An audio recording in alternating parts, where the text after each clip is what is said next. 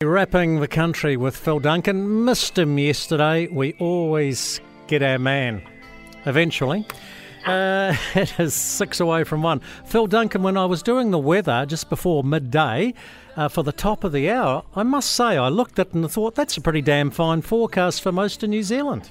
Yeah, it is. In fact, the forecast today feels uh, very different. When I did my weather video today, it felt really different to every other week that I've done this year because I'm looking at a much drier uh, weather map, a lot more high pressure. It's not necessarily always over the top of us, but that's El Nino. El Nino parks highs over Aussie, and we get the edges of it. And so it encourages westerlies and southerlies. And this week, much drier week after yesterday's rubbish has gone.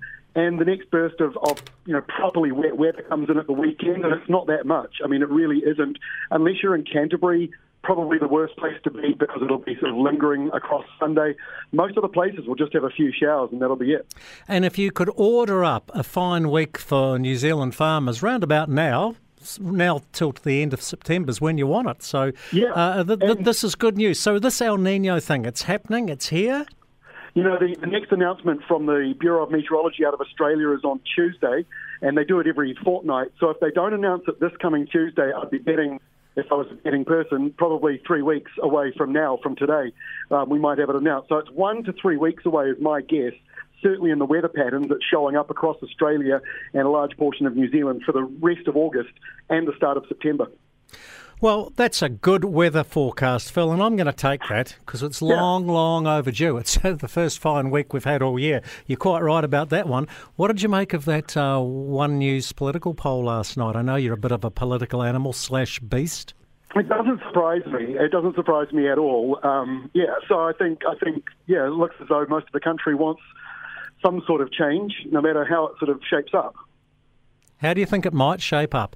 What's think, what's yeah. what's Winnie going to do? Is he going to be the fly in the you ointment? Know, I think this is the fascinating part. I think David Seymour shouldn't be counting his eggs or chickens or whichever one you do because Winston could easily come in, as we saw last night, already one point on.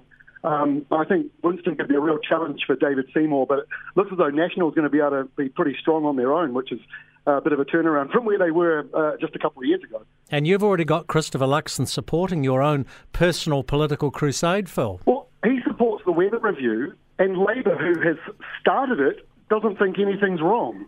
So you know, it sounds like a waste of time. This, this if it's Labour's running it. So I'm hoping National take over the review from a weather industry point of view. And one more for you, because we're just killing a bit of time here, because we lost Rowena for the rural news. Uh, is Steve Hansen right or wrong to be helping the Aussies out? Oh, I'm not in favour of this.